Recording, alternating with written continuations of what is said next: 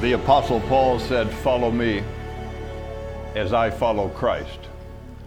You've seen an example and testimony of our great apostle, Paul, following our greatest apostle, the Lord Jesus Christ.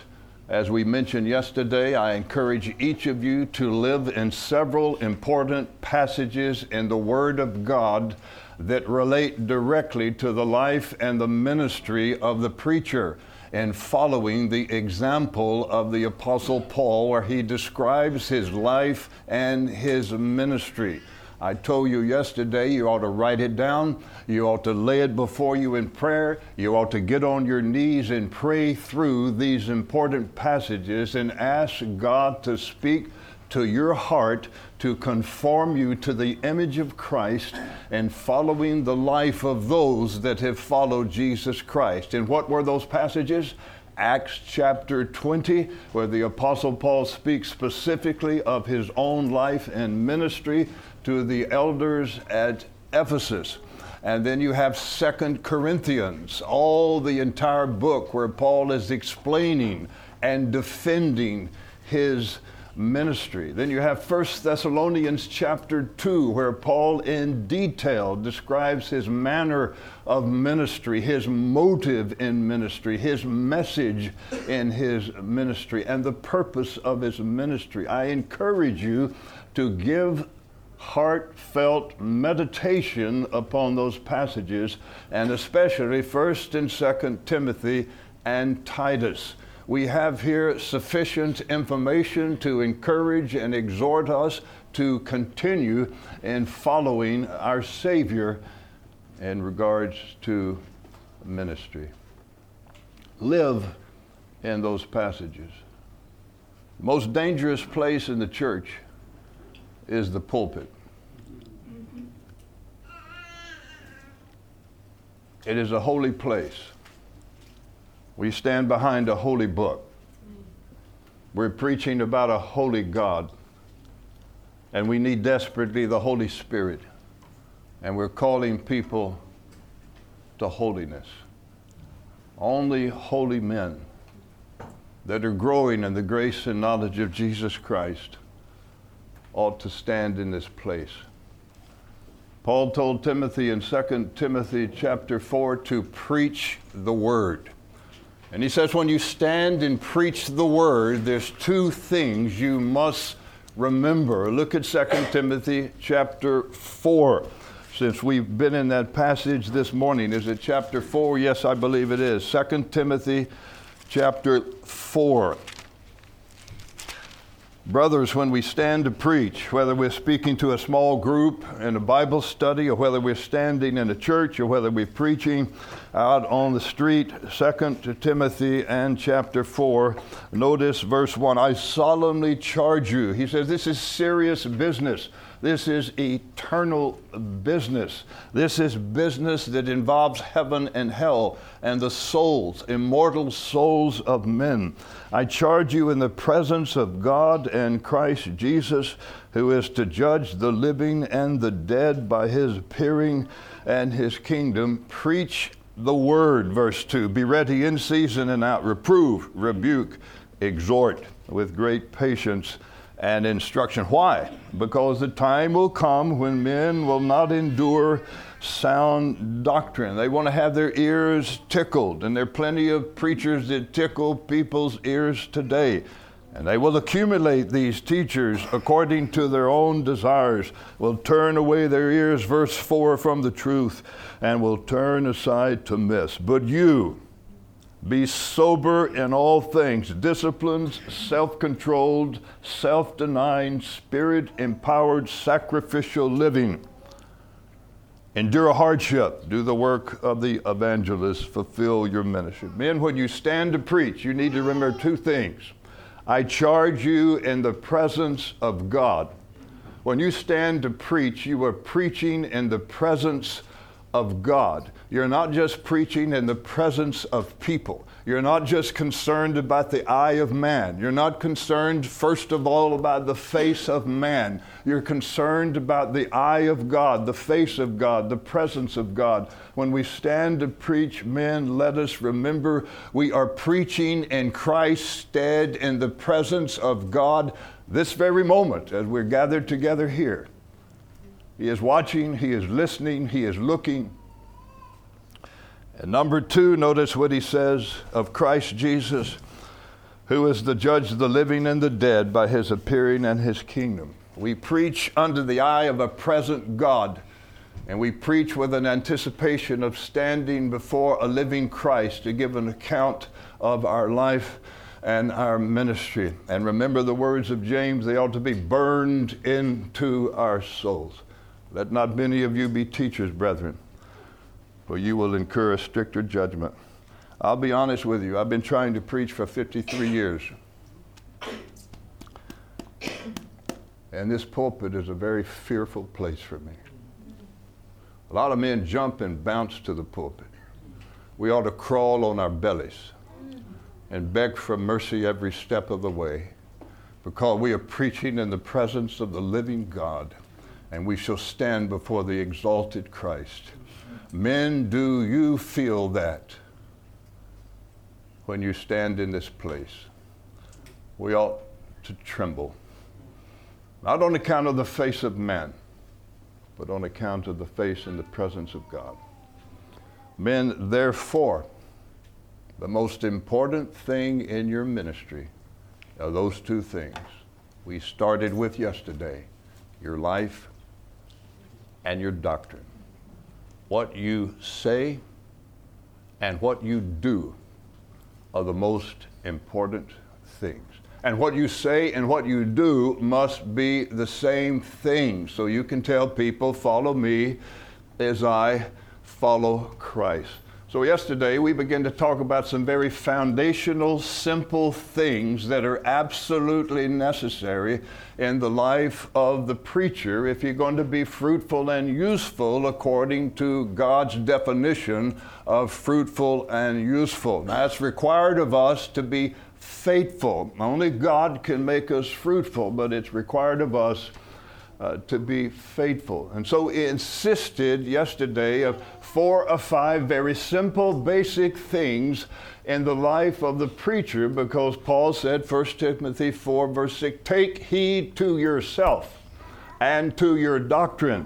In doing so, you will save both yourself and those that hear you. The preacher's first responsibility is not his ministry, it's not his church.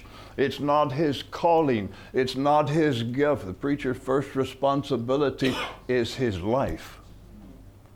And we cannot neglect that reality. What did we mention yesterday? Starting at the very foundation. Number one, a preacher must be truly converted. We talked about what true conversion is not. It is not being born in a Christian family. It is not just knowing intellectually the Bible. It is not an emotional experience. It's not a physical healing. It's not being baptized, not joining the church. It's not obedience. It's not good works. It's not a mere profession of faith. It's not asking Jesus into your heart. None of those things are true conversion. True conversion, Paul said, I solemnly declare to both Jew and Gentile.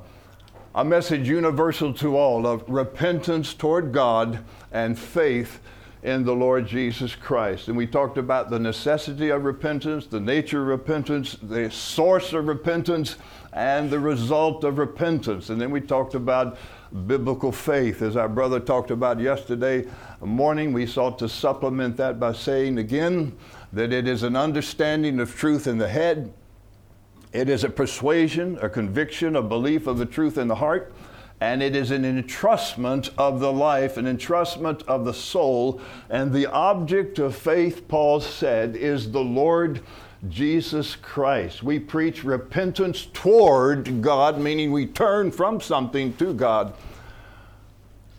And faith in the Lord Jesus Christ. The whole man trusting the whole Christ. You don't divide Christ in his offices. You don't accept him as Savior and not deal with him as Lord. It's the whole man trusting the whole Christ. That is true conversion. Immediately following conversion, slowly but surely, as a consequence, is number two, what we said, a growing commitment as a true disciple of Jesus Christ. We're not, first of all, preachers, we're disciples. We're not, first of all, men that are called to be ministers. We are called to follow Christ as disciples. And we sought to define what a disciple was, what a disciple's goal is. We looked at the characteristics of Christ called to discipleship, and then we looked at the conditions of discipleship. And then, number three, what did we talk about? We said, each one?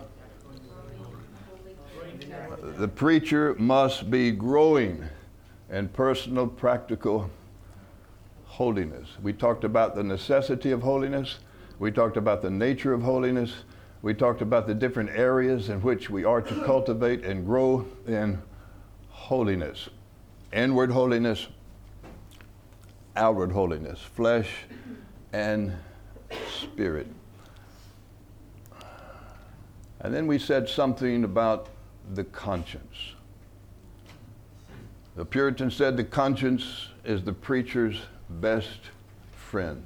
Paul said, I always strive to maintain a blameless conscience before God and man. Men, we must keep a sharp conscience. We must sharpen it by the Word of God.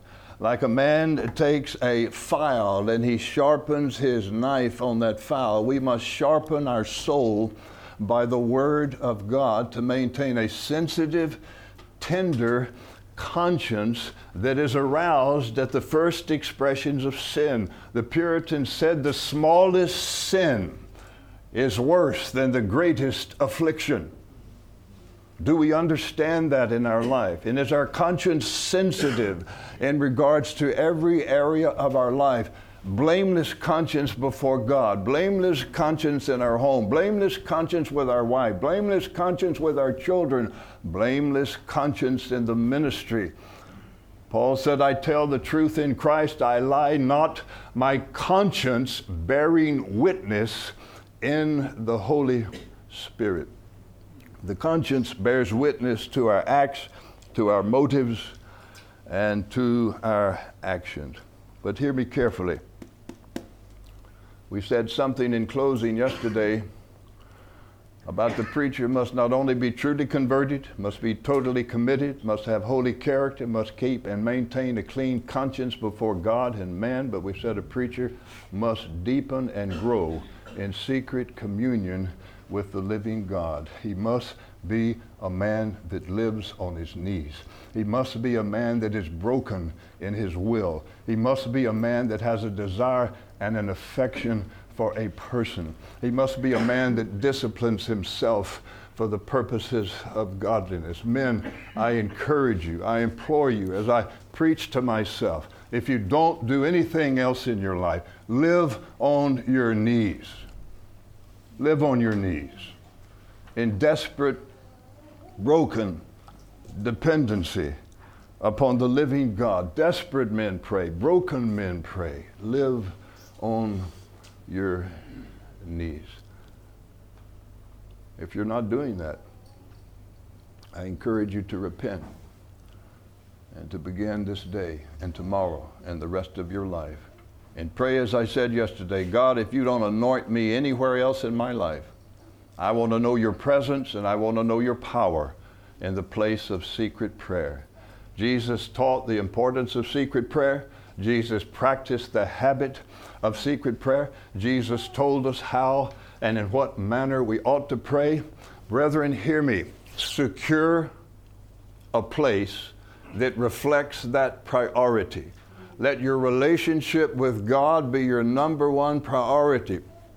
We are first of all Christians before we are preachers. We are first of all children of God before we are called to preach in the name of God. So I encourage you, make your relationship with God your highest priority. Now, this seems strange to talk to preachers, but I've been all over the world to talk to preachers, and they are so busy and active in ministry that they neglect their relationship with God.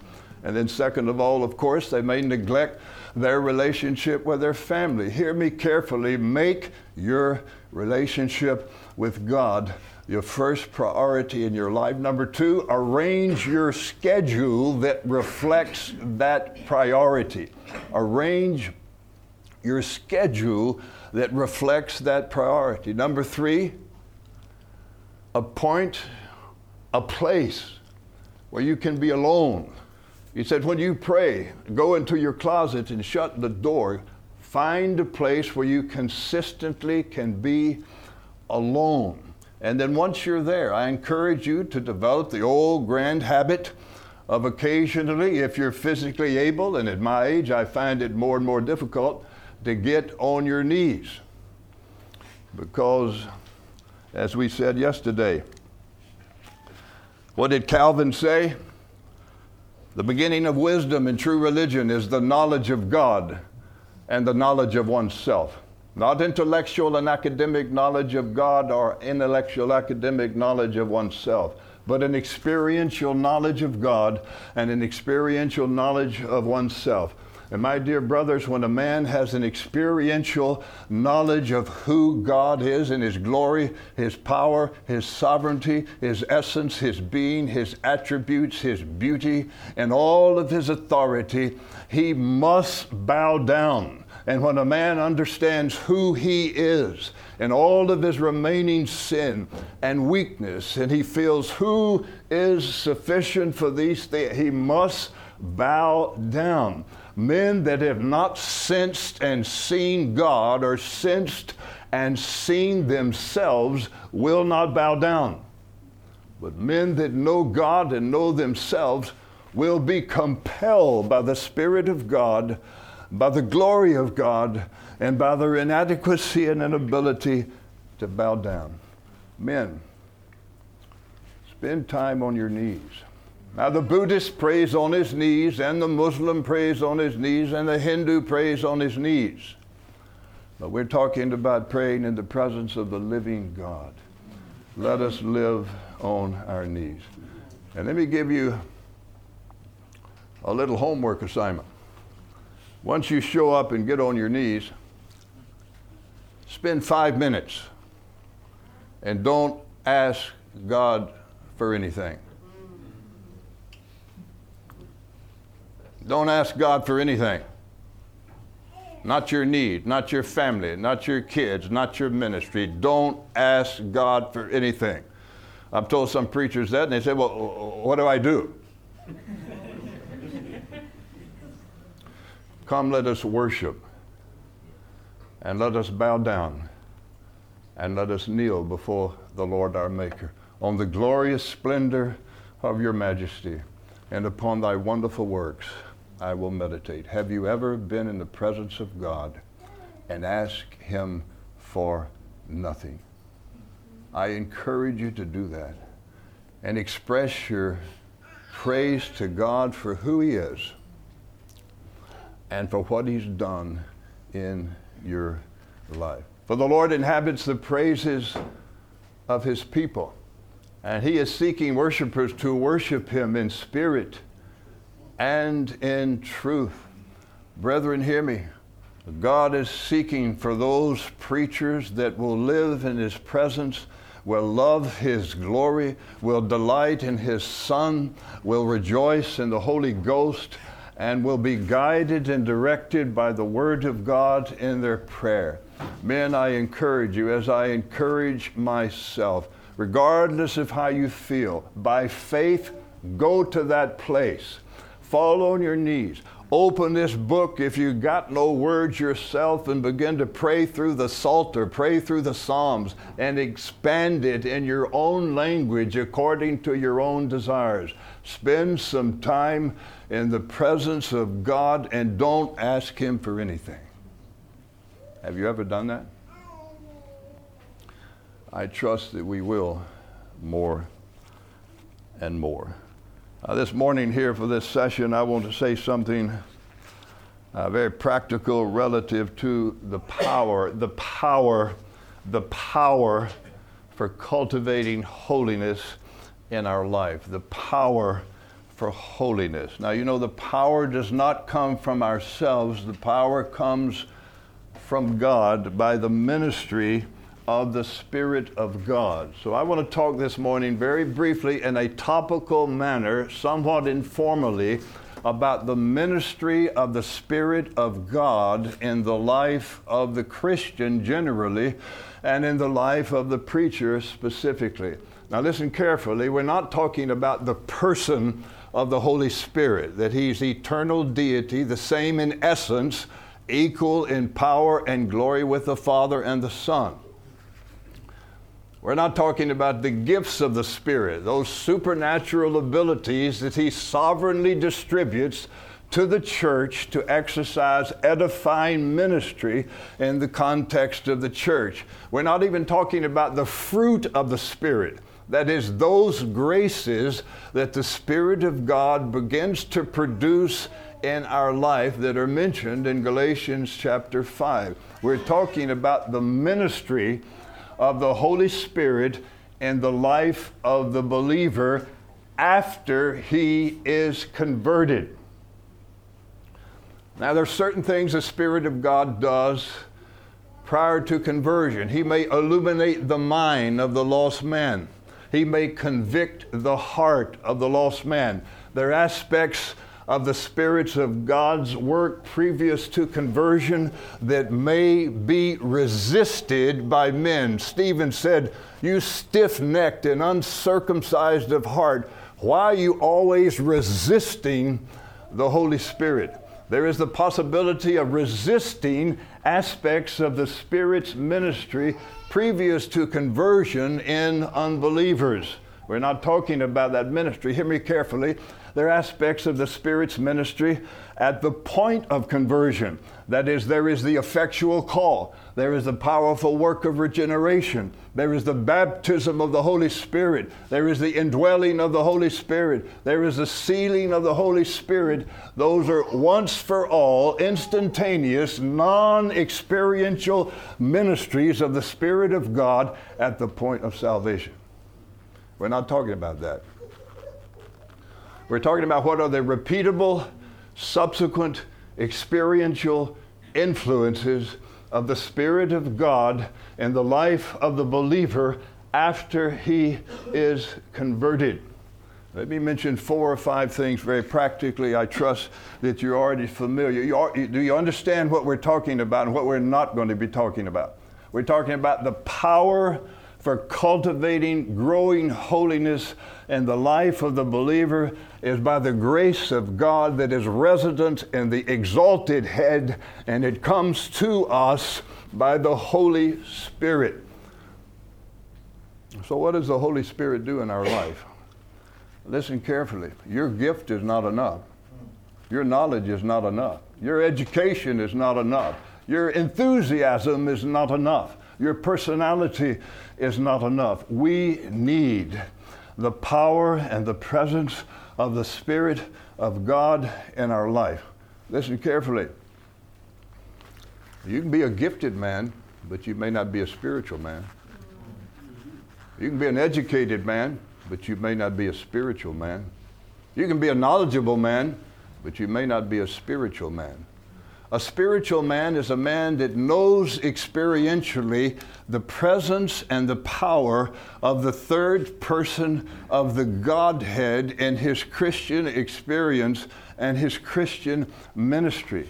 Brethren, I've been trying to serve the Lord for 50 something years, and I can tell you this our own strength, our own knowledge, our own ability is absolutely insufficient. Paul said, Who is sufficient for these things. My question to you, preacher brother, is do you know the presence and the power and the ministry of the Spirit of God in your life? I didn't ask you if you know a good theology. That's crucial. I didn't ask you if you had gift. That's necessary. I didn't ask you if you had some degree of education.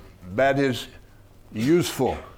I'm asking you this Have you known the presence and the power of the Spirit of God in your life? We have allowed our dear, sweet, charismatic friends and our reaction to their extremes beat us off the experiential ministry of the Spirit of God in the life of the believer and especially in the life of the preacher. My friend, have you known the presence and the power of the Spirit of God in your ministry? Charles Spurgeon said this unction, anointing, filling, don't ask me what it is, but I can tell you when I don't have Him. That's what we're talking about.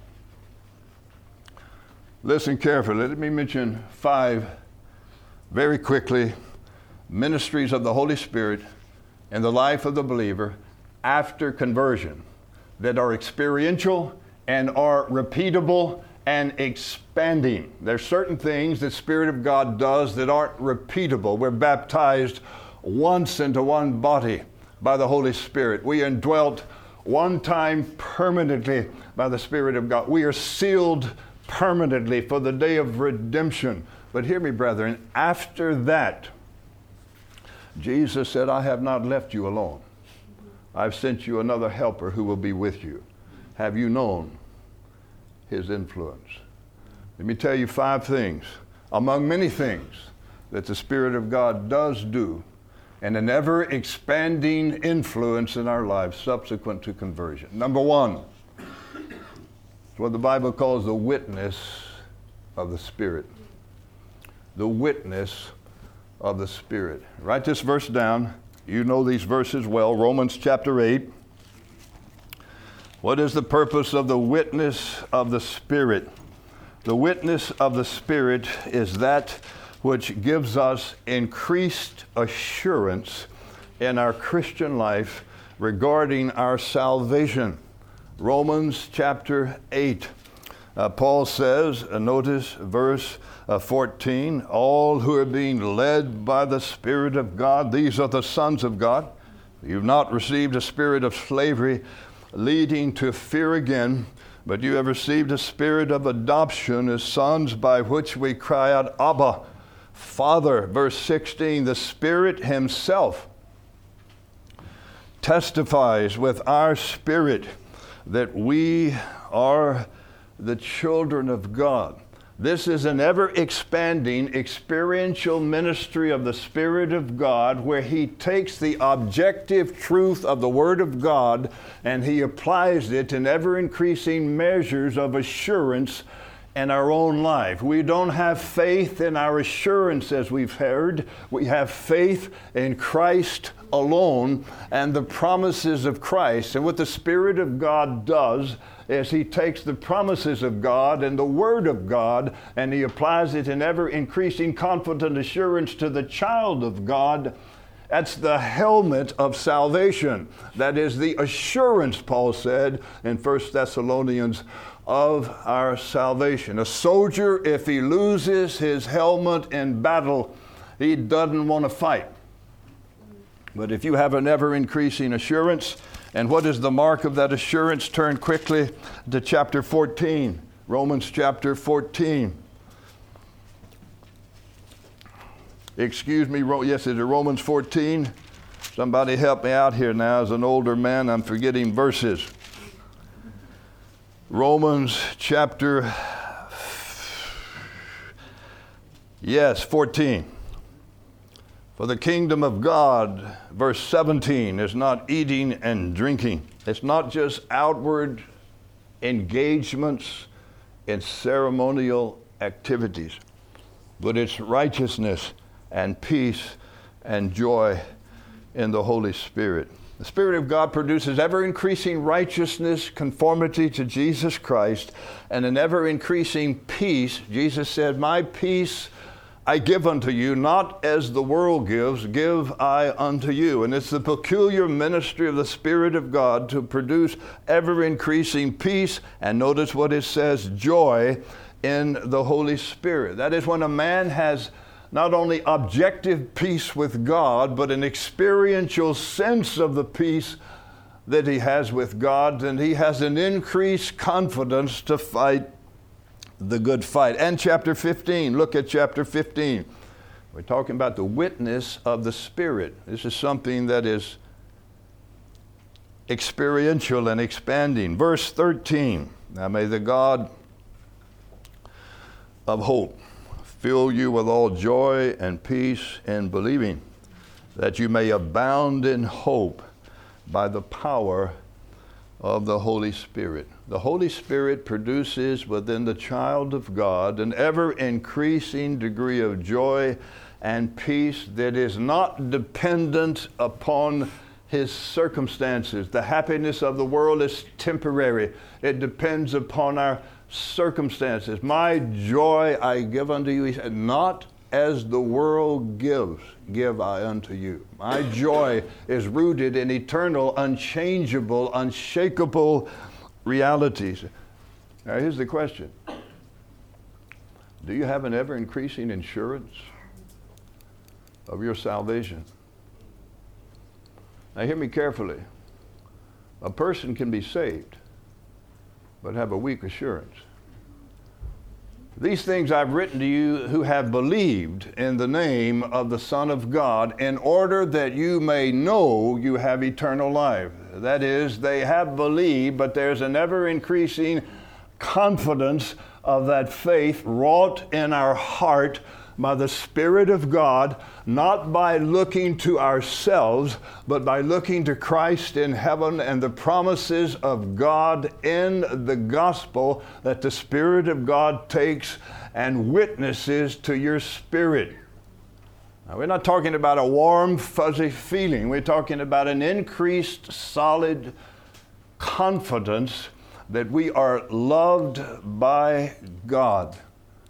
Not just objectively understanding, but personally, experientially deepening in that conviction and that confidence. Do you have the inward witness? A person can have a full assurance but not be converted because it's a false assurance. It's based upon something that is not rooted in true conversion.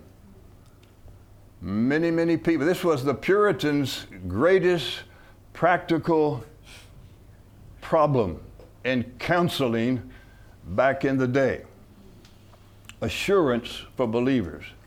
Now, the problem with our dear Puritan friends, and I'm not worthy to carry their Bible, is that they had the standard so high as the evidence of a Christian that if you had assurance, that was a rare thing. But God intends all of His true children to know and to be confident that they are loved of God. If a person doesn't have assurance in his relationship with God, he will be hesitant to move forward a man or a woman especially doesn't have assurance that her husband truly loves her, uh, then she has no confidence in him. And in the same way, the Bible indicates that the ministry of the Spirit of God after we believe can produce an ever increasing confidence that we are the children of God. It's not based upon your sincerity, it's not based upon your obedience, it's not based upon your ministry it's based on the written word of God and the promises of God that flow from the throne of God, from the Son of God, who said, I will never leave you or forsake you. He said to a man that were worse off than many of us, and brethren, let us live and die by these words. Today, you'll be with me in paradise. You believe that? I stake my whole soul in eternity on those words because of the veracity of the Son of God, the witness of the Spirit. Do you have it? And is it growing? Number two, very quickly, another experiential expanding ministry of the Spirit of God in the life of the believer is what I'm calling the comfort, the comfort of the Holy Spirit. John uh, 13 and 14, I will give you another helper, a comforter who will be with you. An interesting verse in uh, Acts chapter 9, I believe. Look at it, Acts chapter 9. Uh, the church was undergoing persecution and difficulty. But it says, I believe in Acts chapter 9, I want to say it is down in verse 31. Acts 9:31. So the church throughout all Judea and Galilee and Samaria enjoyed peace, being built up and going on. Look at this interesting combination. Going on in the fear of the Lord and the comfort of the Holy Spirit. They had a reverential fear of the living God because they had seen his fatherly discipline and removing Ananias and Sapphira from the church, and a great fear came upon all the people. Now, again, as we said yesterday, perfect love casts out fear. And he that fears has not been perfected in love. He's talking about our acceptance with God our justification. But hear me, there is a holy fear of God, not as our judge, but as our loving Father. And Paul had that holy fear, lest he said, after preaching to others, I might be disqualified. So, a holy fear of God is stimulated by two things his present fatherly discipline and a future certain searching judgment. Now, that judgment has nothing to do with salvation. It has everything to do with our faithfulness and our character in our life and in our ministry. You understand what we're saying? We must all stand before the judgment seat of Christ, that each may be recompensed for the deeds he done in the body, whether good or bad. Therefore, Paul said, knowing the fear of the Lord, we persuade men. An understanding of that final day for all Christians, but especially for preachers, ought to produce a holy trembling in the life of the minister, whether he stands in this place right here or whatever he's doing in his pastoring and his evangel. Is he faithful to the word? Is he true to the word? Does he accurately handle the word of God? Is he a godly man? Is he a godly husband? Does he love his children? Does he have biblical motives? Hear me carefully, as we said yesterday. First question in heaven for the preacher may not be what, but what's it going to be? Why? Why? Why did you do it? For the glory of God, on account of the love of Christ, the fear of God, to please God, for the salvation of souls, for the well being of the church. That's our motive as ministers of the gospel. They went on in the fear of God, but notice what it says, and the comfort of the Holy Spirit. Paul calls it in Philippians 2, I believe, or 3 if there is any consolation in Christ, if there is any comfort in love, if there is any fellowship of the Holy Spirit, that is the Holy Spirit coming alongside, and you know the idea of fellowship is partaking together with someone. And the Holy Spirit comes alongside now, hear me carefully. The witness of the Spirit is primarily for an increased assurance. The comfort of the Spirit is the Spirit of God coming alongside us in times of intensified difficulty, affliction, challenge, opposition. You see a perfect example of that the midnight hour in the Philippian jail. Apostle Paul and Silas, they've been beaten on the back, hands and feet in the stocks. They don't know whether they're going to live tomorrow. And what in the world are they doing? They're singing praises to God. How could they do that? They had the fellowship of the Holy Spirit. As we heard this morning, listen, if you're going to serve God, there are going to be a lot of bumps in the road. There are going to be a lot of difficulty going to be a lot of opposition. There's going to be a lot of disappointments. There's going to be a lot of challenges. There's many, many, many, many blessings, but they're going to be great, great hardships if you're truly going to serve God and preach the Word of God, not just to inform the mind, but to speak to the heart and the life and the conscience. We got a lot of teachers that could put truth in the mind. We're looking for men that can speak to the heart and to the life and to the conscience. They're not throwing cotton balls at people, they're shooting arrows if necessary. They are shooting cotton balls of comfort and consolation but if necessary, they're shooting arrows at a person. And when they receive the Word of God, it hits them and they go home and they lay on their bed and they can't get it out. They cannot pull it out. That is the ministry of conviction by the Holy Spirit, by a preacher that is speaking to the heart. We are to speak for comfort, consolation, admonition, and at times rebuke. Hear me carefully. Have you known the comfort of the Holy Spirit? I've been down the road long enough to be kicked around several times. And if I didn't know the presence and the power of the Spirit of God in comforting and encouraging my soul, I'd have taken it back to the house. I'd have quit. Do you know the comfort of the Spirit of God in the midst of difficulty, challenge, and discouragement? That's an experiential ministry of the Spirit of God, and it ought to be especially true in the life of the preacher. Hear me carefully. There's another ministry of the Spirit of God uh, subsequent to salvation.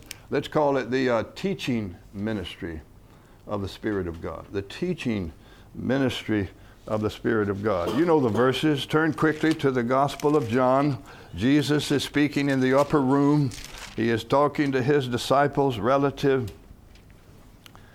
to his departure. John 14, verse 16 I will ask the Father he will give you another helper that he will be you, with you forever. John 14, verse 26. But the helper, the Holy Spirit, whom the Father will send in my name, he will teach you all things and bring to your remembrance all that I have said to you. The Spirit of God's ministry is to magnify the life and the words and the teachings of Jesus Christ and to illuminate and expand our minds in the understanding of the Word of God. John 15, verse 26. When the Helper, he says it again, whom I will send from the Father. That is the Spirit of truth, who will proceed from the Father. He will testify about me, and you will testify also because you've been with me from the beginning. And notice John 16, verse 13. He says it again. But he, when he, the Spirit of truth, comes, he will guide you into all the truth.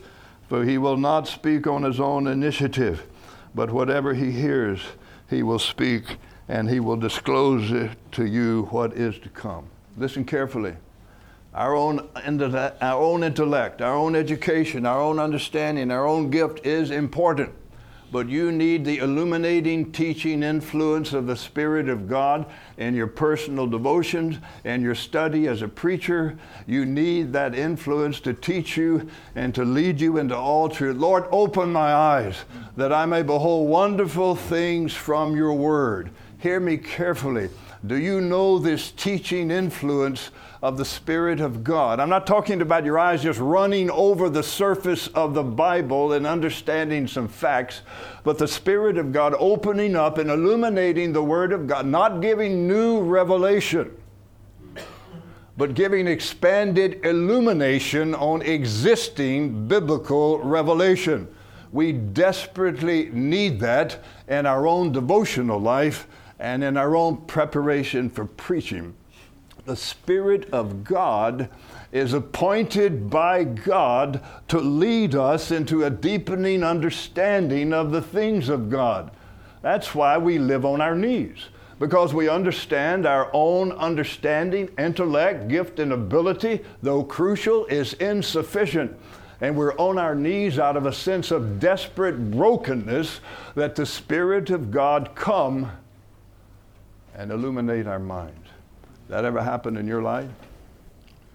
I'm not talking about sitting in this class and listening to us. I'm talking about on your knees in the presence of God with an open Bible and having God expand His Word. Hear me carefully. If you're going to preach, your own abilities are insufficient.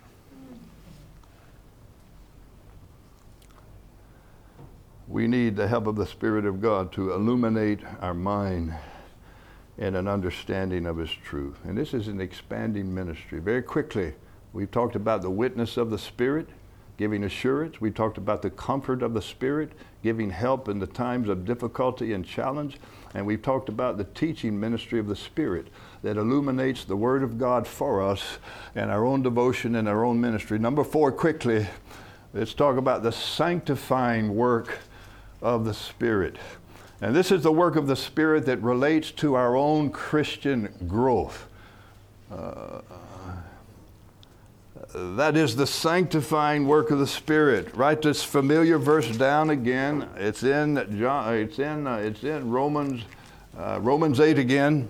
Verse 12. So then, brethren, Romans 8, verse 12, we're under obligation, not to the flesh, because we have a new master, because we have a new heart, because we have a new love, to live not according to the flesh, that is, not according to our remaining sinful nature. If you live according to the flesh, you must die. But if, notice verse 13, by the Spirit, you're putting to death the deeds of the body, you will live. It is the Spirit of God that empowers us. It's the love of Christ that motivates us. It is the law of God that directs us in our mortification of sin. That is, brethren, while we have been pardoned from the guilt of sin, that is justification, we have been freed from the bondage and dominion of sin, you are no longer you are free from sin, Paul said in Romans chapter 8. That is the work of definitive or positional sanctification. All believers at the point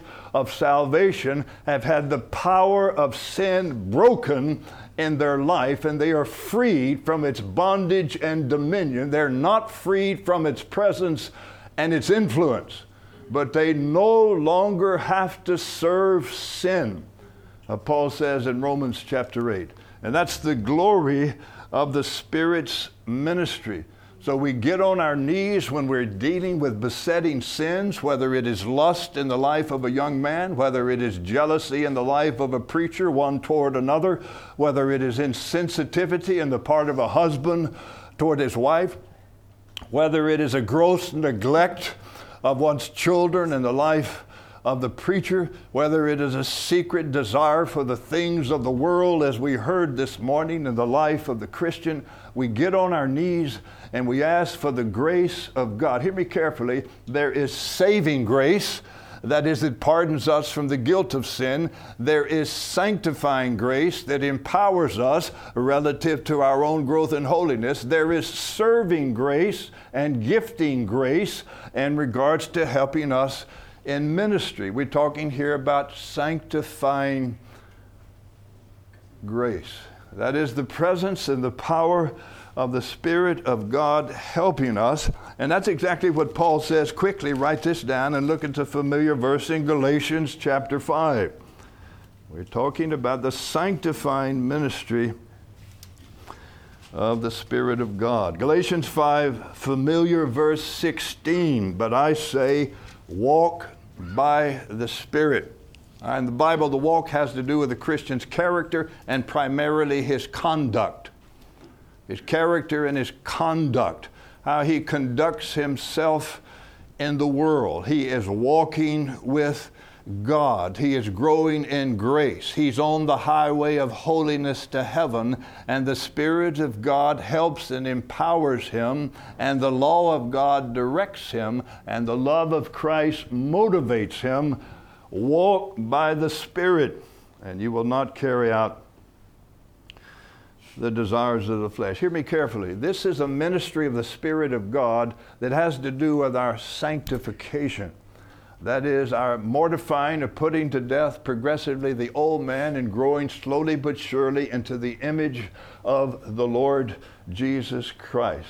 So that our wife can see our change, our children can see our change, our friends can see our change, the people in the church can see our change. Brethren, because the Christian life is a life of progress, it's a life of growth, it's a life of development. And you are, first of all, a Christian a child of God, not first of all a preacher that has a ministry from God. And the main business of your life is to glorify and please God, first of all, by your own increased holiness and sanctification. And as a result of that, ministry flows out of a changed, more progressively sanctified life. Hear me carefully. The witness of the Spirit of God gives us increased assurance. The comfort of the Spirit of God sustains and upholds us in difficulty. The teaching ministry of the Spirit of God illuminates and expands our understanding of existing revelation. It's not new revelation, existing revelation. And the sanctifying work of the Spirit of God empowers us and strengthens us to continue to put off sin and to grow in the grace and knowledge of Jesus Christ. You asked yesterday how we do that. There's a man in heaven, as we said. There's power, glory, and dominion, and righteousness, and blessedness in that man. You can't see him. Now, listen carefully. We appear to be fools right here today, do we not? We're sitting in this room. You're listening to an old man talk out of an old book about things you can't see. The world says that's foolish. But the Bible says the things that are unseen are eternal, and the things that are seen are temporary. You believe that? You ready to stake your whole life on the fact that after death there's another world? You really believe that in your soul? Hear me carefully. Then we walk under the influence of the Spirit. Lastly, and here we're talking more specifically about preachers. Not only is there the witness of the Spirit, not only is there the comfort of the Spirit, not only is there the teaching ministry of the Spirit, there's the sanctifying work of the Spirit. Hear me carefully. There's the filling of the Spirit. And that is related primarily to the enablement of power for ministry. Now, the walking of the Spirit and the sanctifying work of the Spirit has to do with our personal sanctification. Now we're moving into the realm of ministry. And hear me, men, we cannot minister without the expanded influence of the Spirit of God enabling us. And we cannot allow the excesses of those that may be run to an extreme in regards to the experiences of the Spirit of God to rob us as preachers of this peculiar, special anointing, empowerment, and influence of the Spirit of God in the very act of preaching. There is an influence of the Spirit of God in the act of preaching that is absolutely crucial in our life. Have you known that influence? The filling of the Spirit as you study it in Acts chapter 2. Jesus said, And you will be baptized and filled with the Holy Spirit many days from now. And what will be the result? You will be my witnesses. Acts chapter 2, the sudden sound of a rushing mighty wind, flames of fire they were all filled with the Holy Spirit. And what was the result? They spoke. Acts chapter 4. Peter and John went back and reported to the authorities. They lifted up their voice with one accord. They prayed according to the word of God. And they didn't pray for protection. They didn't pray for deliverance. They didn't pray for security. They prayed, Oh Lord, open our mouths that we may speak with boldness, that the name of Jesus be magnified and they listened carefully, were filled with the Spirit of God again. It is a repeatable, subsequent, expanded influence of the Spirit of God that's primary purpose is to give you power and utterance and authority and courage in speaking the Word of God. How do we know we have the Spirit of God? In speaking the Word of God, not a loud voice. A man may have a quiet, personality. But, brethren, hear me there's an authority, there's an intensity, there is a directness, there's an influence, there is an enlargement of the preacher's mind. And God is bringing things to his mind from the Word of God that he did not prepare. Now, that's why I encourage you, brethren, hear me. You study like crazy, like we heard this morning. And when you stand up to preach, you better know what you want to preach. And if you've got a full manuscript, use it. But hear me carefully. Have you ever known those expanded influences of the Spirit of God? Or you have forgotten the manuscript. And God has come, and you have taken off to the high heavens under the influence of the Spirit of God, and He's shown you something in the Word of God that you didn't see in the study. And you speak with power and with authority. There's an expansion of the mind. There's a courage and a boldness in the heart. There's an authority of the person, and there is an utterance in the mouth. So that when a man speaks, people know they are hearing the Word of God and the power of God and the authority of God. Brethren, hear me. It's not some dynamic personality. A man may whisper,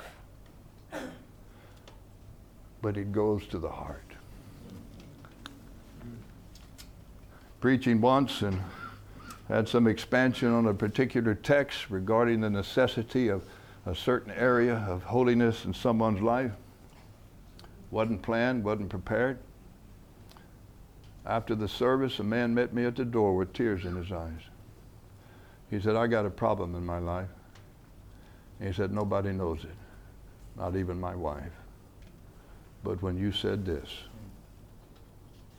God showed me my sin. Now, what do you call that? I told that to a preacher once. He said, I call that dangerous. I call that the ministry of the filling of the Spirit of God. Have you known that influence? Have you known that influence?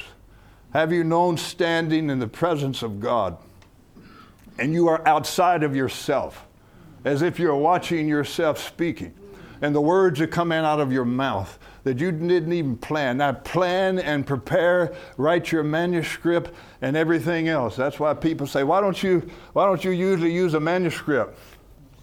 Let me tell you my manuscript story. Dallas Seminary. The great Haddon Robinson, the preacher of preachers, was my professor of preaching. We had preaching class. And they said, You are to write your full manuscript and you are to internalize it, which is a nice word for memorize it. And so I memorized my manuscript. And we went to preaching class. And the preacher stands behind a glass booth and he's speaking into the mic and he's commenting on your preaching while you're preaching.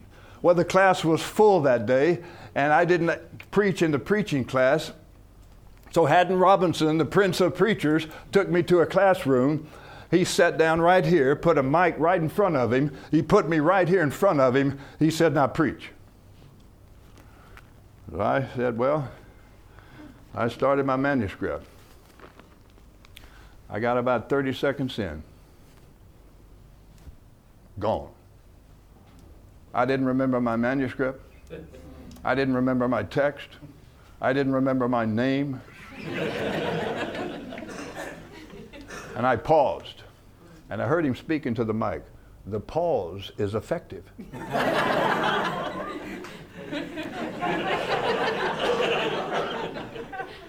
but after about 30 seconds, he said, The pause is too long.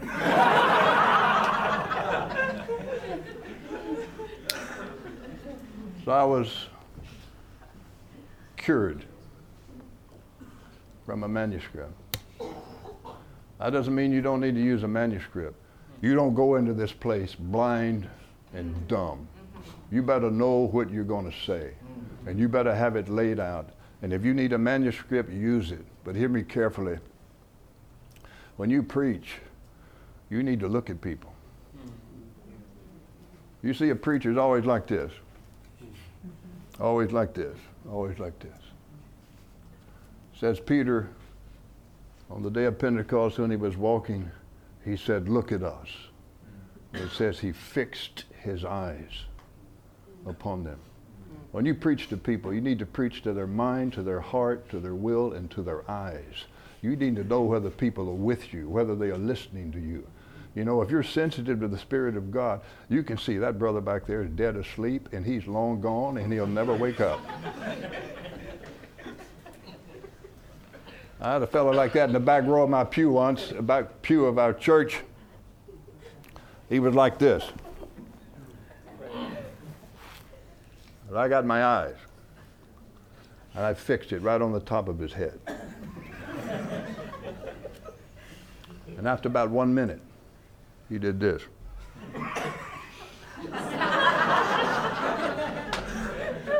and he did.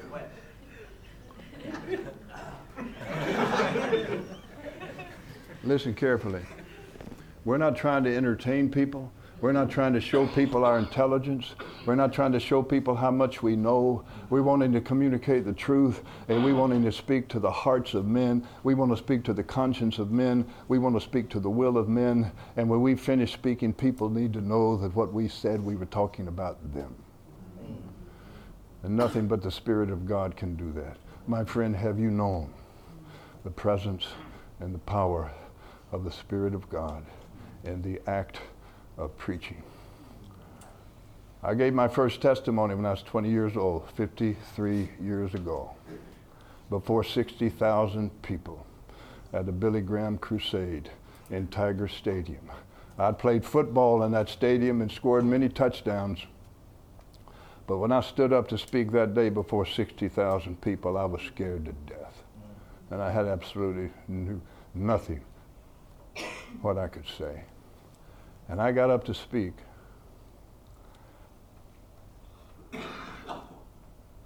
And the Spirit of God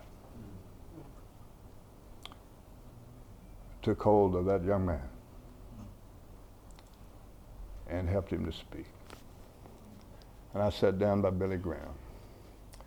And wave after wave after wave of the Spirit of God and I began to weep.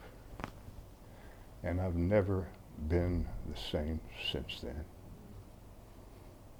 My friend, have you known the filling of the Spirit of God and the act of preaching? You can't get it in this room. You can't get it in a seminary. You can't list, get it listening to an old man. There's only one place where you can fetch the Spirit of God out of heaven from a loving Savior, and that's on your knees in broken dependency, in secret prayer, in the presence of God. Have you known the power and the presence of the Spirit of God in giving you assurance giving you comfort, instructing you, sanctifying you, and enabling and empowering you in the very act of preaching. That's the ministry of the Spirit of God. My prayer for you, as I pray for myself, oh God, give me more of that influence now, whether we feel anything or not, we're going to stand up and deliver the goods no matter how we feel because the power is in the Word of God. But, brethren, we need to pray. O Spirit of the living God, fall afresh on me. Hear me. God has given us a helper in our growth in holiness and our ministry uh, for the Lord. And may we know his influence more and more in the days ahead. Well, let's pray.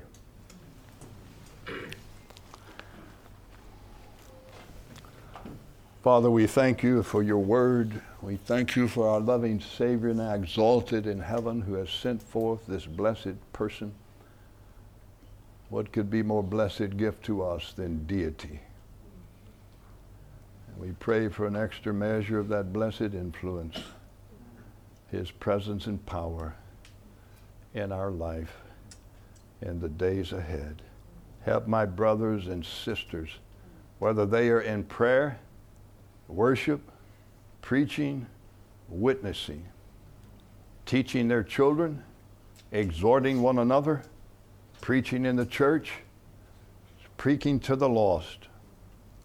May we know that expanded, blessed influence of the Spirit of God, opening our mouth that we might speak with boldness as we ought to speak. We ask in Christ's name. Amen.